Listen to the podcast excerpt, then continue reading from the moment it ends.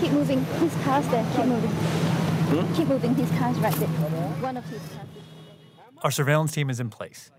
They're outside a hotel in Singapore, keeping a close eye on the head of the Bangladesh Army, General Aziz Ahmed. One of the cars that dropped the brother or the brother's wife, no, the one that came before, the guys that were waiting for the general, it's just parked right here. General Aziz is here on official business, attending a conference on disaster relief, holding official meetings. But that's not why we're in Singapore. It's the unofficial meetings that interest us. And where he's about to lead us will solve a mystery more than 20 years in the making.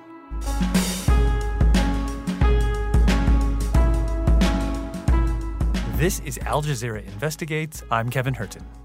And I'm Will Thorne. This is part 3 of All the Prime Minister's Men. As Bangladesh's democracy unravels, we're charting the story of a Dhaka crime family, now at the center of power. They are known as the Ahmed Clan, 4 brothers, Aziz, Anis, Haris, and Joseph.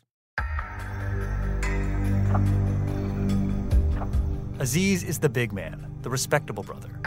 Unlike his brothers, he joined the army and rose through the ranks, quite spectacularly, to become chief of army staff. It's the highest post in the whole country. And it's a feat that's made even more remarkable considering the fairly large skeletons he has in his closet, namely his 3 criminal brothers.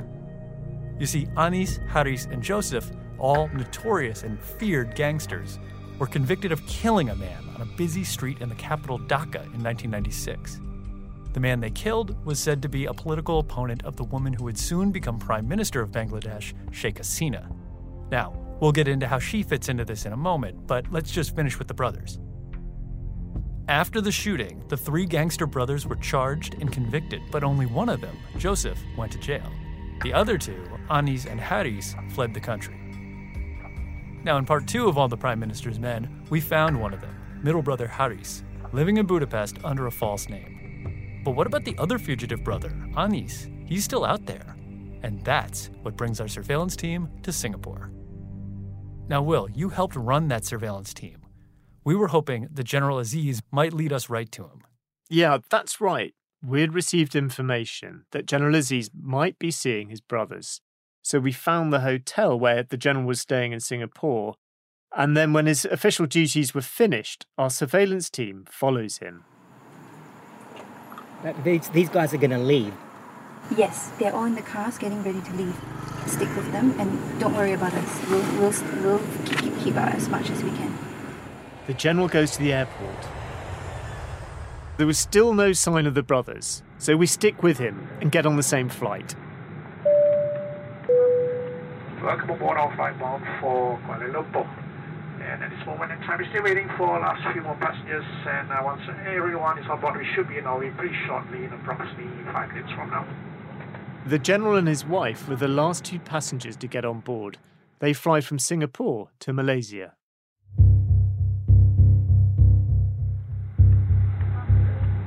Time to Kuala Lumpur, close to 45 minutes. One of our team is in the seat behind the general. We see him texting somebody called Hassan Hungry. Remember, Muhammad Hassan is the name on the fake passport that brother Haris now uses. Yes. He's filming his iPhone. I can read his messages. Oh my God. And sure enough, we spot Haris waiting for the general at the airport in Kuala Lumpur, along with his younger brother, Joseph. But there's still no sign of this 4th brother, Anis. And at that moment, we lose General Aziz. The general didn't come through. Then where is he gone? They took him a different way. Right. That's why Haris is here waiting for him. Like, where's my brother? Yeah. The general left through the diplomatic channel, so the surveillance team has to improvise. They follow Haris and Joseph instead. He's on their tail. He called me. We tail the brothers to a downtown district of Kuala Lumpur. Get ready to go, Abira. Okay, you tell me. You just prime the key. When I say go, you just go. Yeah. Haris and Joseph enter an upmarket gated house. Later, General Aziz arrives. He steps out of a BMW SUV. There are several men around him. That looks like a very young girl. I think that's her bodyguard or something. Then we see him. Be ready. A man emerges from the house, and we identify him from police photographs as Anis Ahmed, the eldest of the Ahmed clan. Okay. Oh my God. Yup, we tracked down the second brother on the run. Three convicted killers having a bit of a family reunion in Malaysia. You might remember Anis from part one. When the brothers were young, he was the toughest of the Ahmed clan street gang that ruled the Muhammadpur district in Dhaka. For years during the 1980s and 90s, they controlled that area like a mafia. So we discovered that Anis, who jumped bail in Bangladesh and fled his murder trial, has built a prosperous life in Malaysia. We researched the property records and found that the house where they were staying is owned by three people. Haris, the brother who lives in Budapest, Anis, and his son, Asif Ahmed. All right, so fast forward a few days. The surveillance team is still outside that house in Kuala Lumpur. The cars get ready to leave. Our surveillance team prepares to follow. They're going to move. Okay, are you ready? Once they pass our lane, you go first. You can keep up with them. Yeah, you go. Okay, go. Go. General Aziz and some of his brothers spend the evening at the Bangladesh High Commission. So I guess this meeting isn't so unofficial after all. He's bringing his fugitive brothers to an event at the Bangladesh High Commission in Kuala Lumpur. A fleet of cars from the High Commission escorts the convoy. Throughout the investigation, we've seen General Aziz being quite brazen about his brothers, even at events where there are officials representing the Bangladesh state. I think it shows how much power he has. This all goes back to that bond that appears to exist between General Aziz and Prime Minister Sheikh Hasina. In Hungary, the Bangladesh businessman Sami, who also worked as our undercover reporter, got to know General Aziz and his brother Haris. A number of times Haris have stated that Sheikh Hasina remains in debt. We have sacrificed our life, we have sacrificed our youth for her. We'll see how she rewards us. Also, General Aziz mentioned to me that his brother's political life have been destroyed because of his devotion towards the party. And the later acts proved how Sheikh Hasina has rewarded his family. Here's General Aziz in secretly recorded tapes that the investigative unit obtained. He's talking about an arrangement he claims he made with Hasina before he got the top job. The Honorable One met me and said, "Mr. Aziz, about you. I have given this a lot of thought, and there is no alternative to this." For the general's career to advance, his brother's murder convictions would need to be dealt with. According to the Prime Minister's plan, all these different things that the brothers have done to others need to be cleared before my appointment. She has discussed this with me. General Aziz is claiming that Hasina made a deal to quash his brother's murder convictions. The brothers did protect her in the past. They assassinated a political opponent, and in different ways they paid a price. But we've no evidence linking the killing to Sheikh Hasina. So we can't confirm that she owes any debt. But there's no doubt that the Ahmed clan has done extremely well under Hasina's rule. In 2008, General Aziz's military career is floundering. But when Sheikh Hasina is re-elected, everything changes. Here's Sami again. From the beginning of 2009 till now, it's like in 12 years, his total career, it just skyrocketed. So General Aziz rises through the army ranks, and in 2012, Sheikh Hasina appoints him head of the Border Guards Bangladesh, or the BGB. It's the country's longest-standing uniformed force, and it looks after domestic security, but with a checkered history in terms of corruption. The 2014 elections are coming up, but Sheikh Hasina's government is in trouble. The BGB gets involved to oversee the vote. It was a very crucial moment. It was very possible at that time that the Awami League government could have fallen.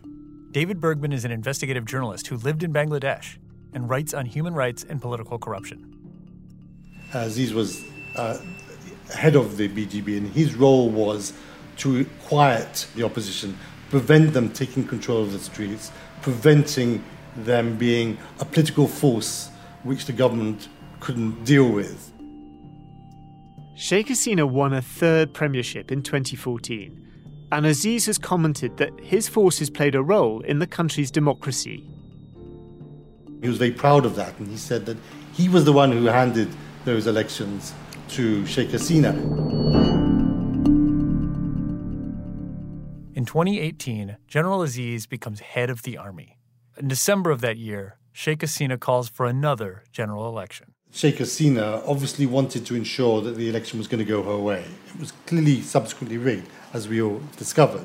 And the army played a very important role in giving the impression that this was a free and fair election. But they weren't free and fair.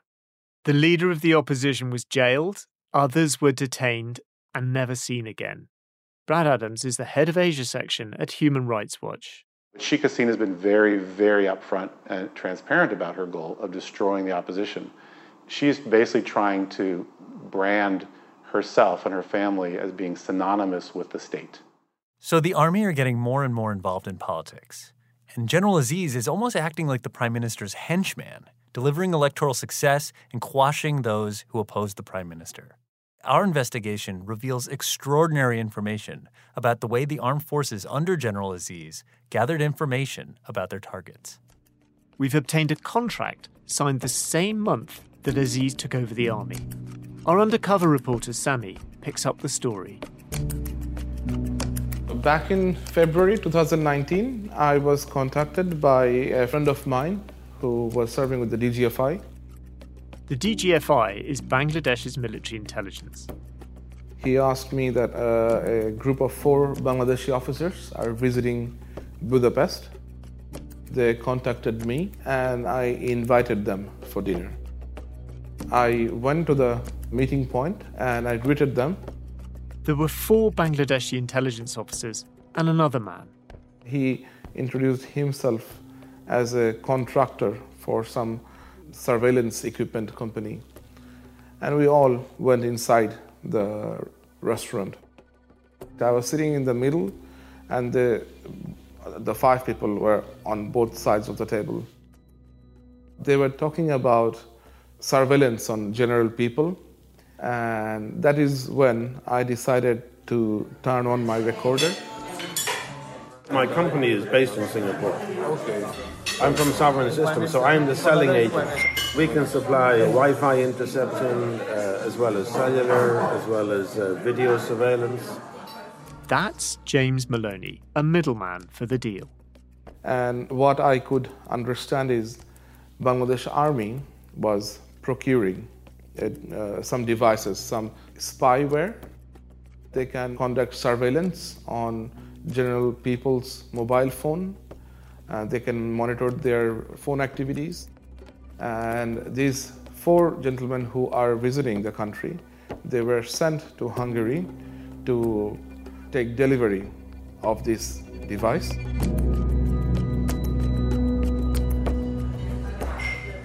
So we have quite a wide variety of products, but all aimed at the same customer base. Yeah. So I work with different companies in different countries. We are the main distributor for Pick Six in South Asia. So Pick Six is the manufacturer. Maloney is the middleman. The contract contains the condition that the company and the Bangladesh military sign a non-disclosure agreement. So we're very careful about our public profile. The technology is very, it's very aggressive and intrusive. This is a secret deal. It's from Israel? It's from Israel, yeah. So we don't advertise the technology. The manufacturer is an Israeli company. And one reason they don't advertise that technology is because Bangladesh doesn't even recognize the state of Israel. And it says it won't do until there is a settlement that gives equal rights to Palestinians. It's even written in the Bangladesh passport that its nationals can't travel to Israel. And because trade between the 2 countries is illegal, well, that means that this deal could be seen as a breach of Bangladesh law. Okay, so this feels like a record scratch moment. Do we have a record scratch? There we go. Because this seems like the height of hypocrisy. When you're saying, we won't recognize this country exists, but we have no problem buying spyware from it that will help our regime maintain power. And by the way, it was 6 months before a general election where Sheikh Hasina's victory was so lopsided, the New York Times editorial board called it farcical, and the U.S. Department of State noted credible reports of harassment, intimidation, and violence. It's important to put this into context, because all of this is happening as Sheikh Hasina is facing increasing opposition from religious groups in Bangladesh.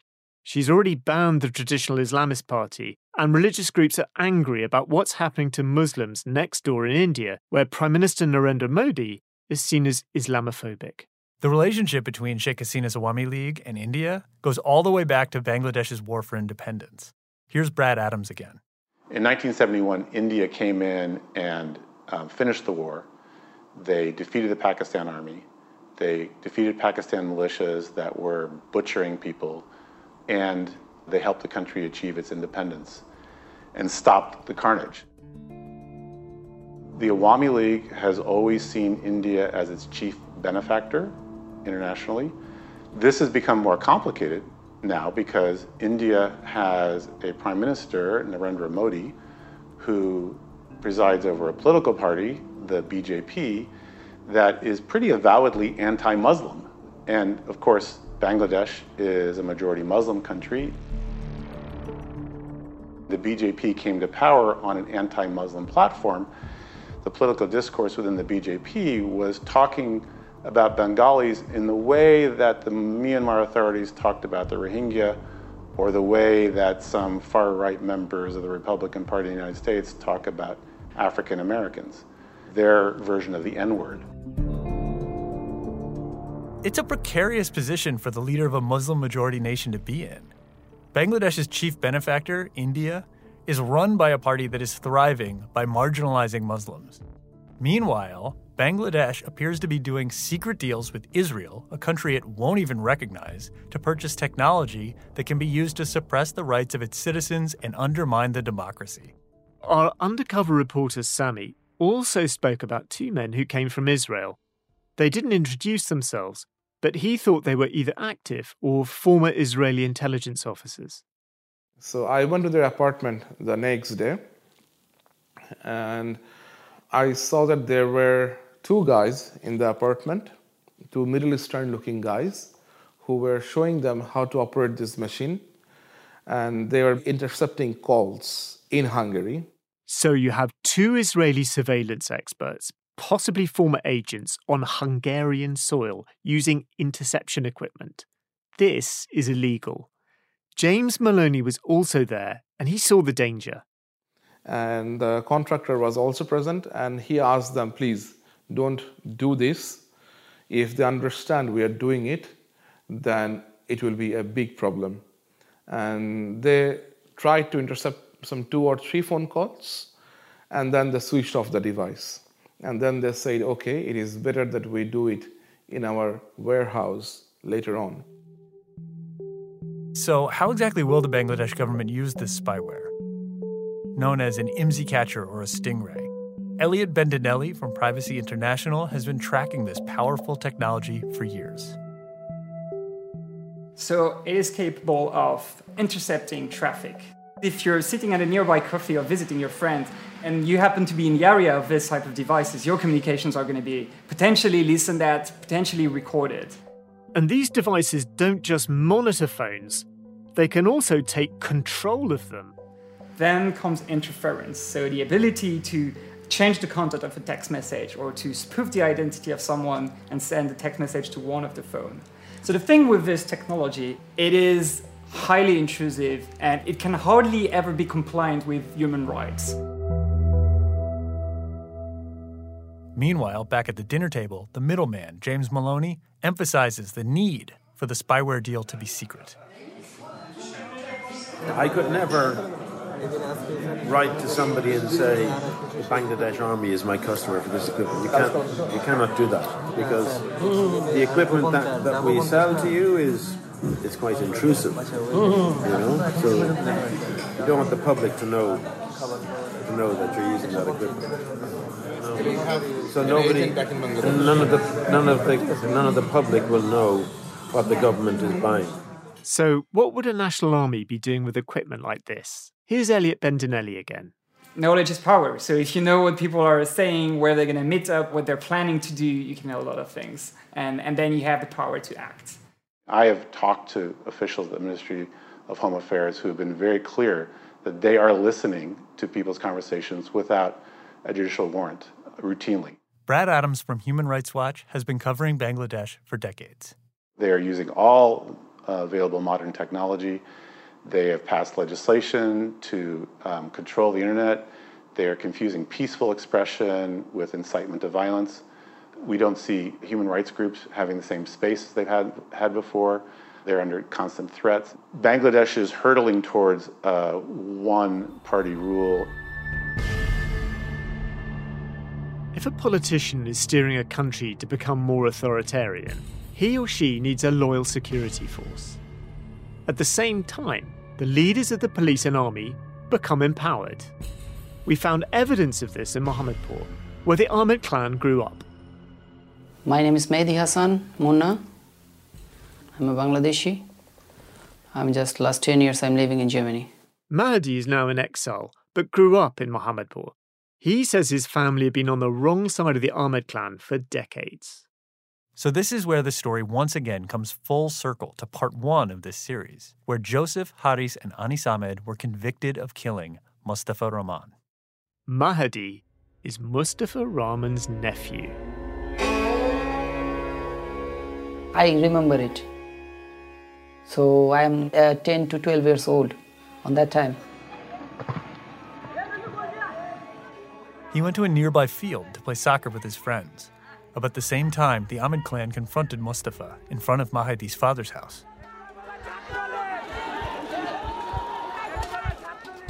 Fifteen to 20 minutes later, I heard the bullet.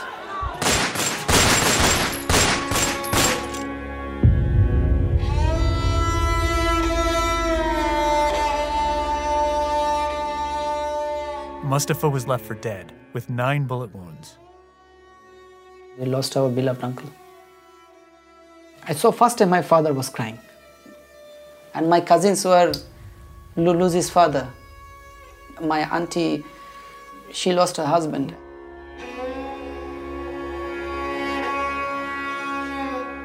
Tw 25 years later, Mahdi claims the Ahmed clan is targeting another of his uncles. Mizan Rahman has been a politician in Dhaka for more than 20 years. He was arrested for money laundering by a paramilitary unit created to combat corruption. Mizan says he's innocent. Mahdi believes the arrest is clearing the path for Anis Ahmed's son Asif to become a politician in the city. He says General Aziz's fingerprints are all over the arrest. And he wants to put up his nephew, Asif. Remember, Asif, as we discovered, is one of the owners of that gated house in Kuala Lumpur where the brothers had that reunion.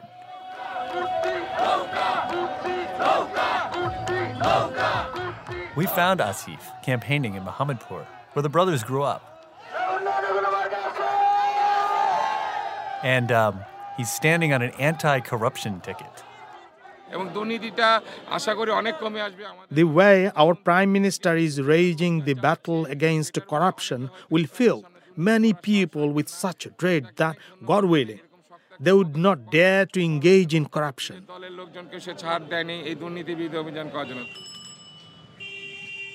So while Anis's son is launching a political career in Mohammadpur, the notorious Rapid Action Battalion, known as RAB, arrest one of his political rivals. And my question is, why RAB is involving such a great things? I can tell you, people in Bangladesh are scared to death of RAB. That's Brad Adams again from Human Rights Watch. RAB has been used by successive governments for political operations.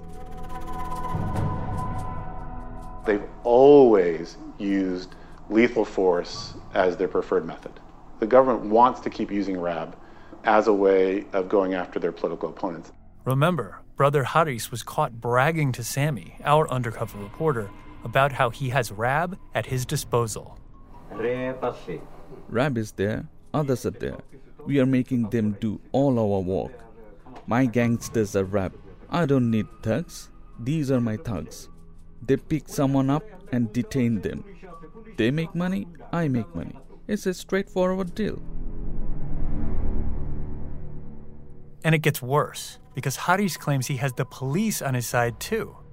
He admitted to being involved in a network of corruption, placing policemen in jobs, which means they stay loyal to him. Police work as our thugs. Who needs regular thugs? Whoever has links with the police, whoever has the blessings of the administration, they are the real thug. And then there's this. In April of 2020, the man who used to be the head of RAB, Benazir Ahmed, no relation, switched jobs. He's now the country's top policeman. Haris says that allows him to operate without even having to get his brother involved. Why would I unnecessarily get army protection? Do you get my calculation? Others are there. The head of the police is there. We don't need anyone else. There are two sets of rules in Bangladesh. Bangladeshis know this very well. People who have connections get away with murder, and people who don't have connections are murdered, and nothing happens to the people who kill them.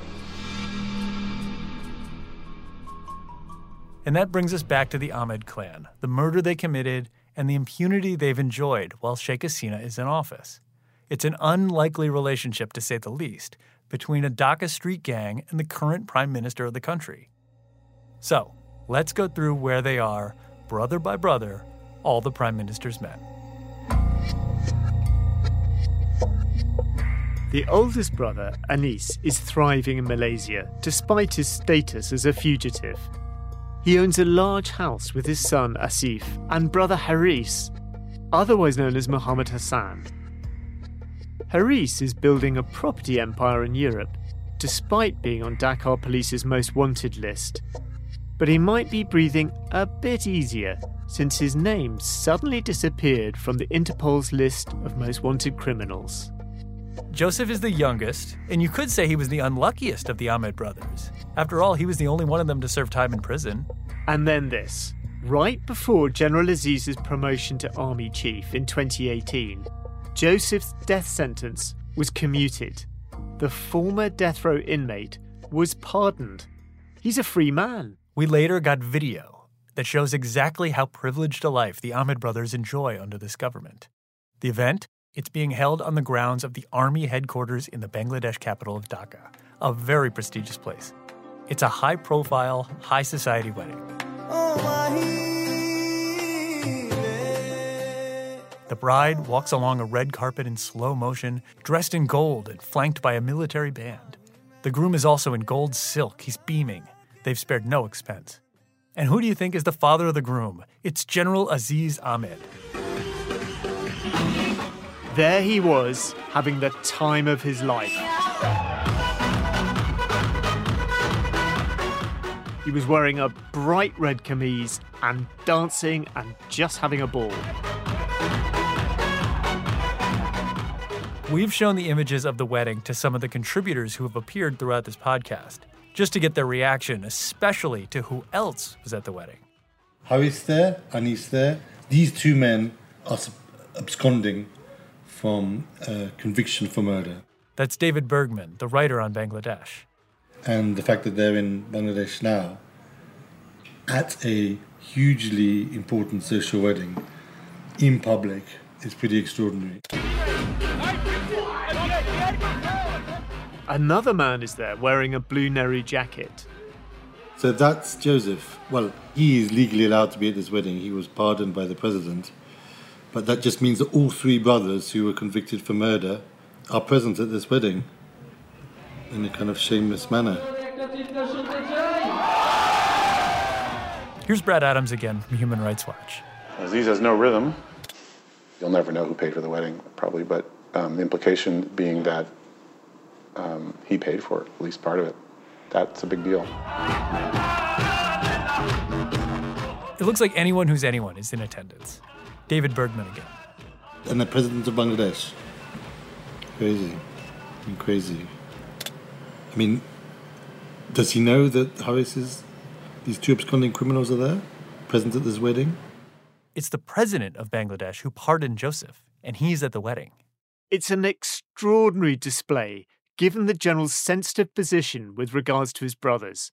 Tasneem Khalil, the journalist we spoke to in part 1 and 2, was nearly speechless when we showed him the video.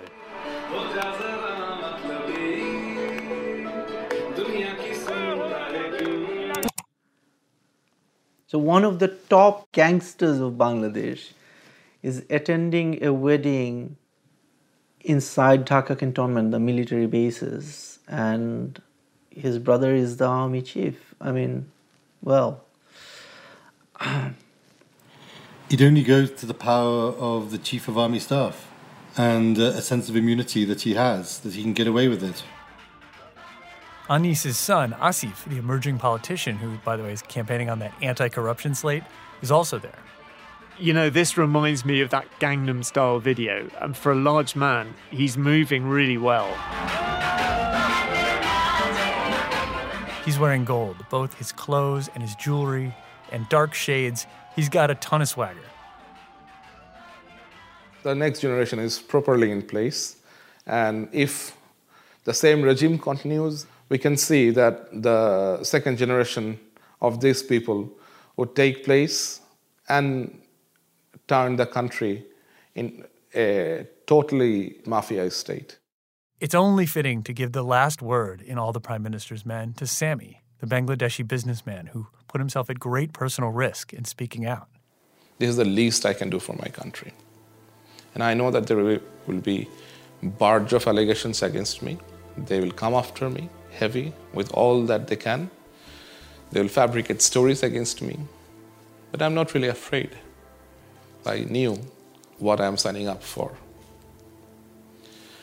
And by seeing me, if the people of Bangladesh and people of the world are motivated to stand against such tyrants like Aziz, such corrupt officials like General Aziz, and even if 10 people take stand, if 10 people comes out with allegations or with proof and expose corrupt people, then I would feel good.